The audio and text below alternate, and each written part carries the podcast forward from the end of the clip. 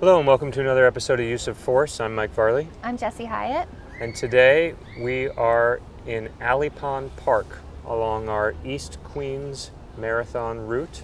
It's pretty much as far as we can get from our house as possible. We're sitting on a park bench right now, surrounded by families. They're picnicking and throwing frisbees and all that. And we're going to talk about a case that actually happened along a part of the route we already walked through today, which is Jamaica Queens. That's right. So I'm going to read the NYPD incident report and then we'll talk about it.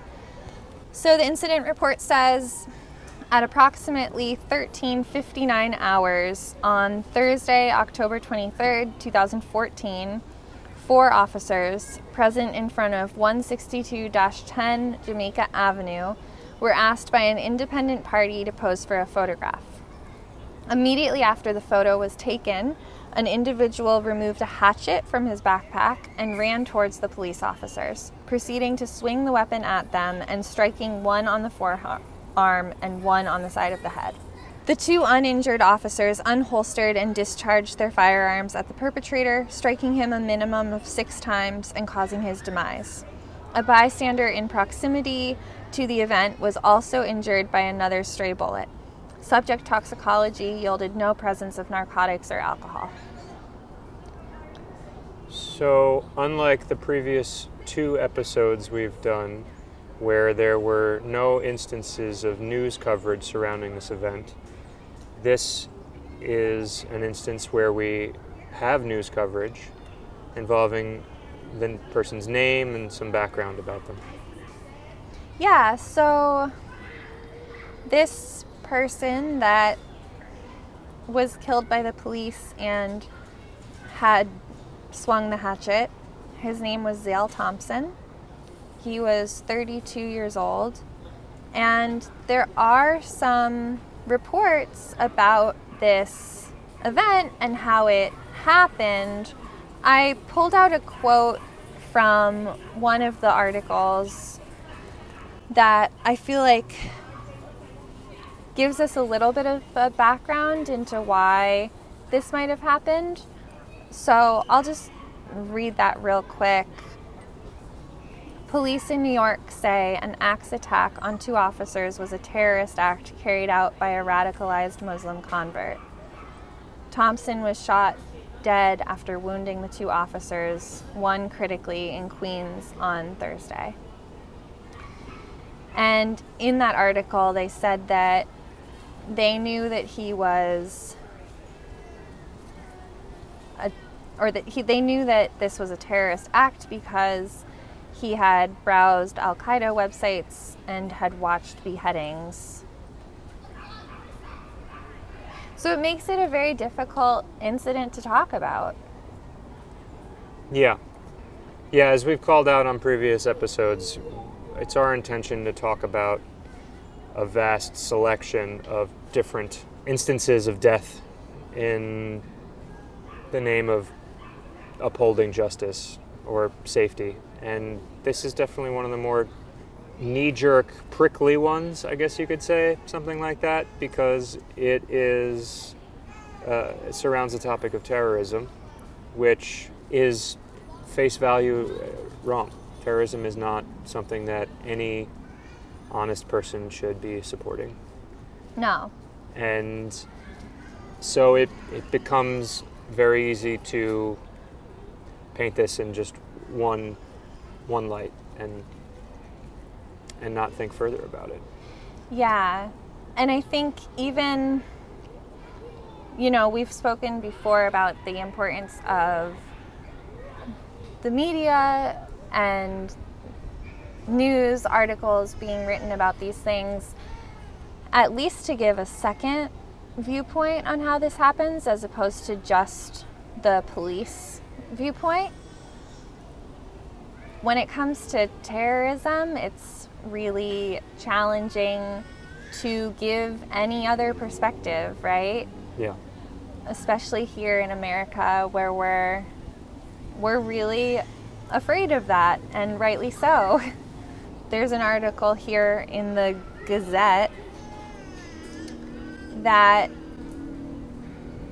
starts to talk about the this person Thompson's terrorist activity and the way that they start that is to say it has been determined by authorities that Thompson had converted to Islam 2 years ago. And then it goes in to explain in more detail the links to Al Qaeda and militant groups. But it gets really complicated when we start talking about terrorism just by talking about Islam. hmm Well, the as described in the use of for, force report, there were no narcotics or alcohol found in Zale's system. Right. When you think about what exactly a terrorist act, a true terrorist act is, it involves some degree of coordination and some, even even if not some degree of coordination, some instance of attacking like a transit or something that would actually impact a, in a person's everyday life to put doubt and fear into their minds. Right. So, it, if it is in fact true that they were able to discern that this person was browsing terrorist websites, the action doesn't meet what I would consider to be terrorism. That's interesting. I mean, I guess I can kind of make the, the link because we, this was 2014, right?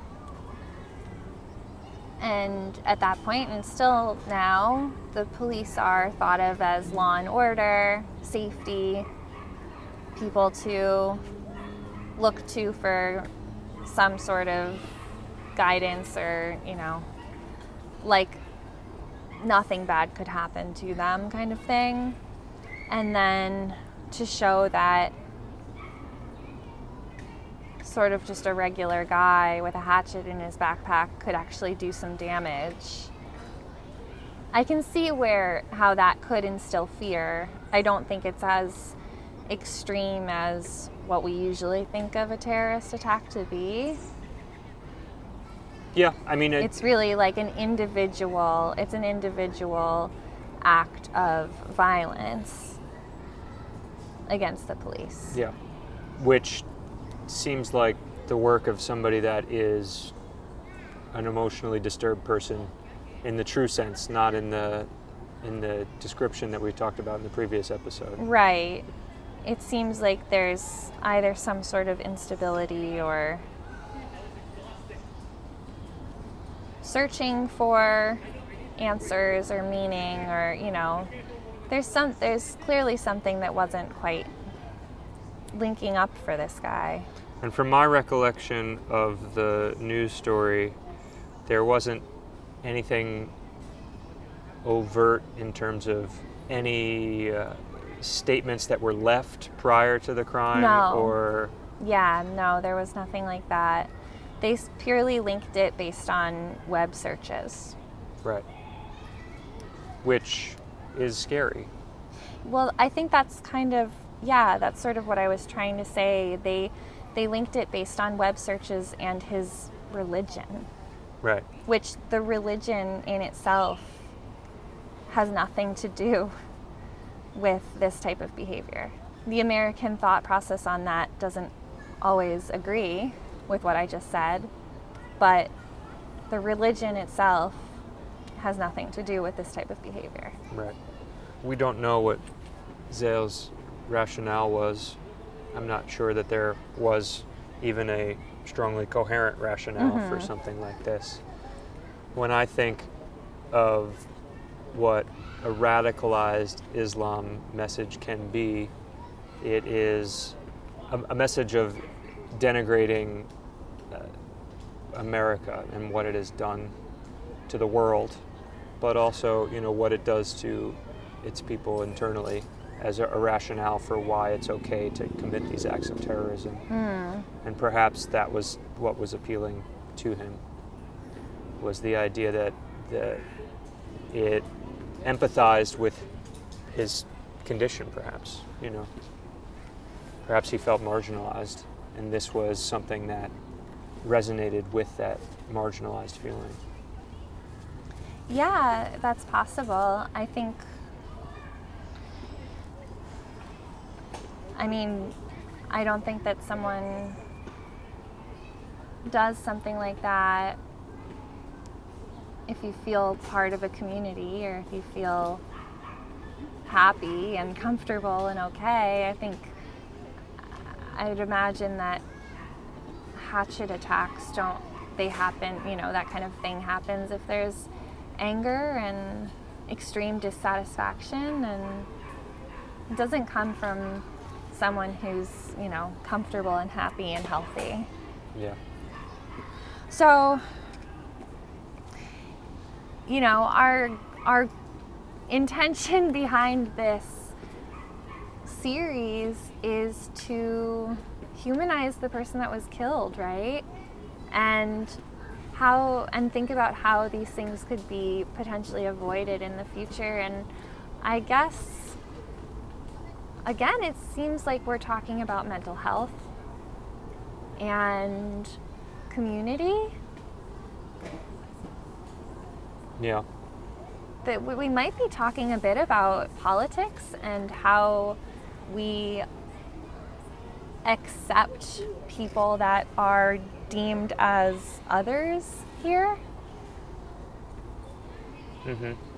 I think it, when you talk about how to not have unfortunate, unwarranted use of force instances, how it relates to this is one of the reasons it's more challenging is because I don't, I, this represents to me a, a true anomaly that can be held up as a validation and a standard when it comes to the when it comes to the point of view of a, a law officer you know? It just reinforces a lot of stereotypes of people that are emotionally disturbed potentially people that are islamic pe- people that are terrorists and it it's this i think it can be very much an idea of you know you don't know what it's like out there you Yeah. know, you could be attacked you could you could be posing for a photo from somebody and somebody could just come and just bum rush you and and you know And I this get has that's happened that's once. That's true know? and and Yeah. it it becomes the the exception that proves the rule Right. And, And- it's, well, yeah, and it's so cha- especially talking about this in America, especially talking about this in New York. It plays into all the fears that we've allowed ourselves as a country to think are okay and allow our fears as a country to validate the way that we treat each other and the way that we interact with each other and the way that we categorize who is safe and who's scary. yeah But it's all purely based on fear. It's not ra- it's not maybe it's I don't know, I was going to say it's not rational. It's not real by any large metric. It's real in this one instance. yeah And that's, yeah, like you're saying, it, it kind of, this kind of thing, even though it just happened once, it did have a lot of media coverage. You know, we talk about the last two weeks, we spoke about incidents that had no media coverage at all. And now we're talking about this. This had a lot of media coverage. Yeah. Yeah.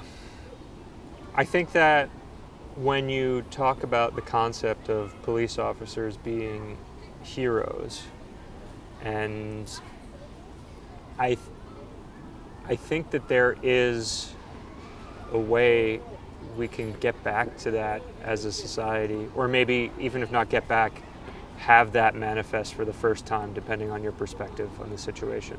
But I think it these are the types of incidences where heroicism could potentially really shine through.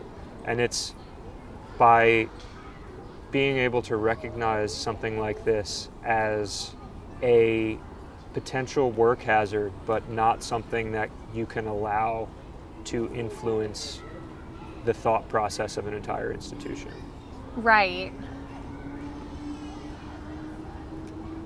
I don't know what.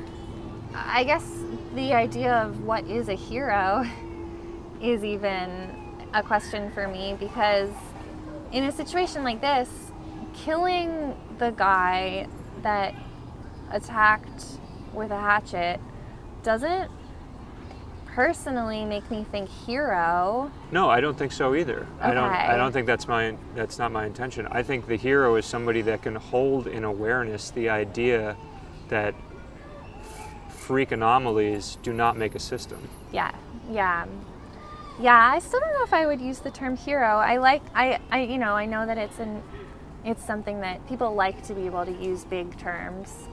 I might not be that kind of person, but I know that society does, and that that might be important. Um, I do think that that creates a brave person to know that there's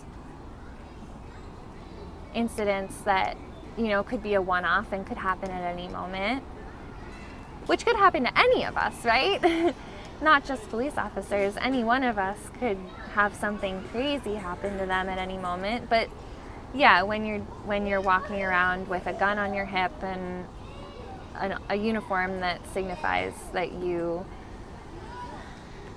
have some sort of training and have a duty to uphold law and order, I guess you're sort of making yourself a target and you're putting yourself out there. So there's, yeah, an element of something that I could respect as bravery if, like you're saying, there's an understanding that these things have happened, could happen, but are not going to happen all the time, every day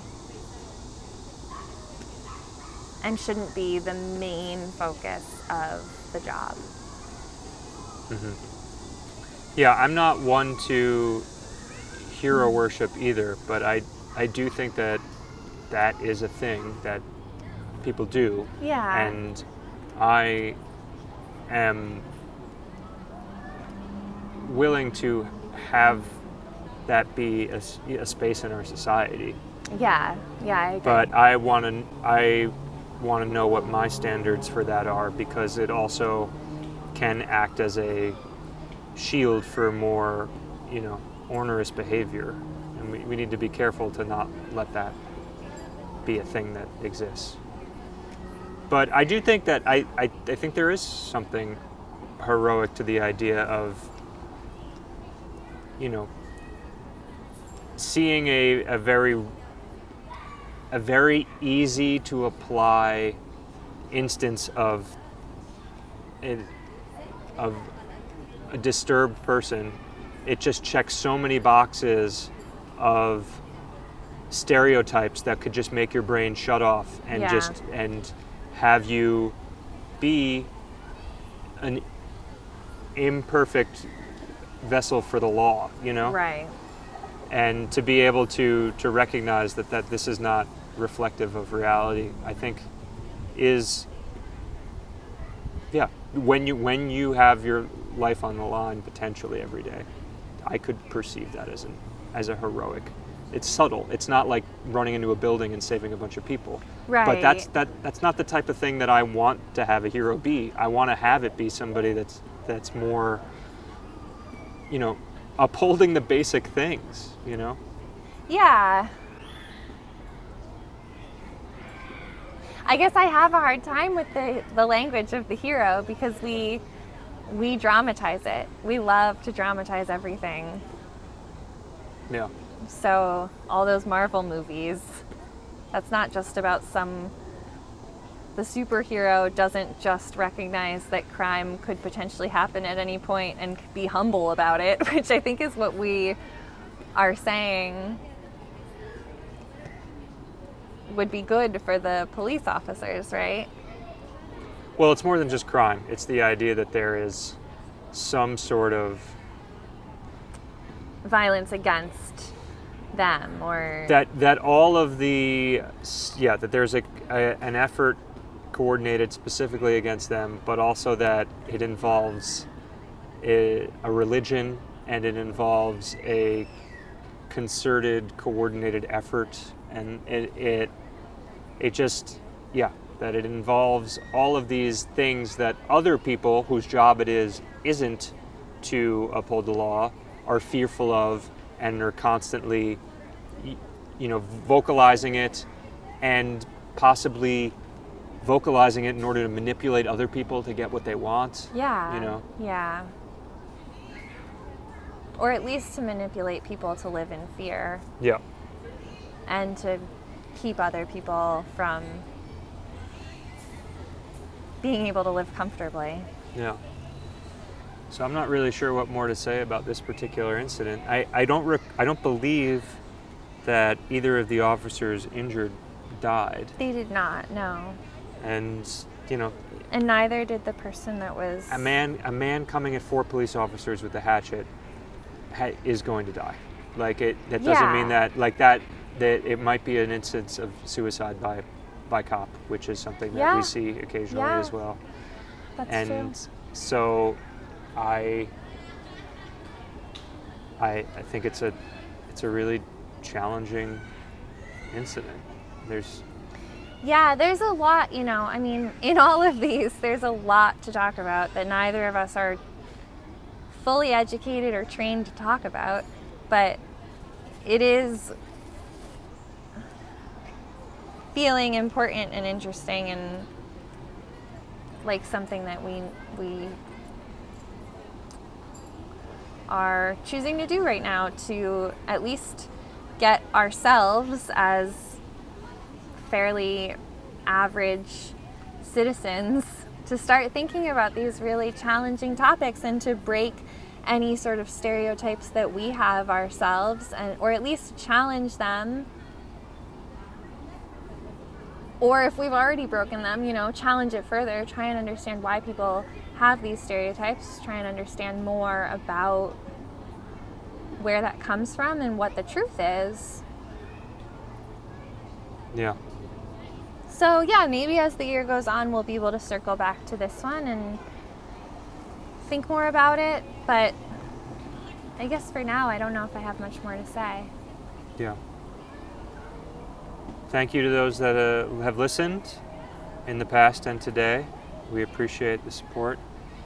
If you have anything that you'd like to contribute to this particular instance, either through your past experience of it or through listening to this and, and learning more afterwards, we'd love to hear from you and continue the conversation. We attempt to do this every week and pair it with one of the walks that we're doing on any given week. So please continue listening and thanks for your time. Bye. Bye.